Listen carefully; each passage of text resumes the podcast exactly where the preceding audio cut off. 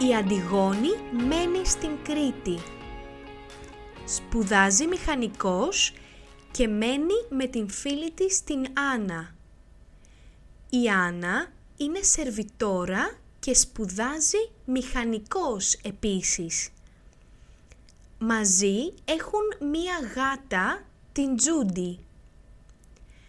Η Τζούντι είναι πέντε χρονών.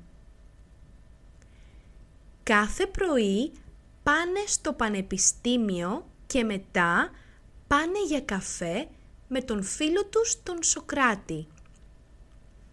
Ο Σοκράτης είναι από την Πάτρα και μένει στην Κρήτη εδώ και έξι χρόνια. Θέλει να μείνει στην Κρήτη για πάντα και να δουλεύει.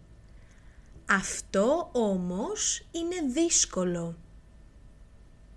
Ο Σοκράτης στον ελεύθερο χρόνο του παίζει μουσική. Παίζει drums και είναι DJ. Η Αντιγόνη, η Άννα και ο Σοκράτης είναι καλοί φίλοι.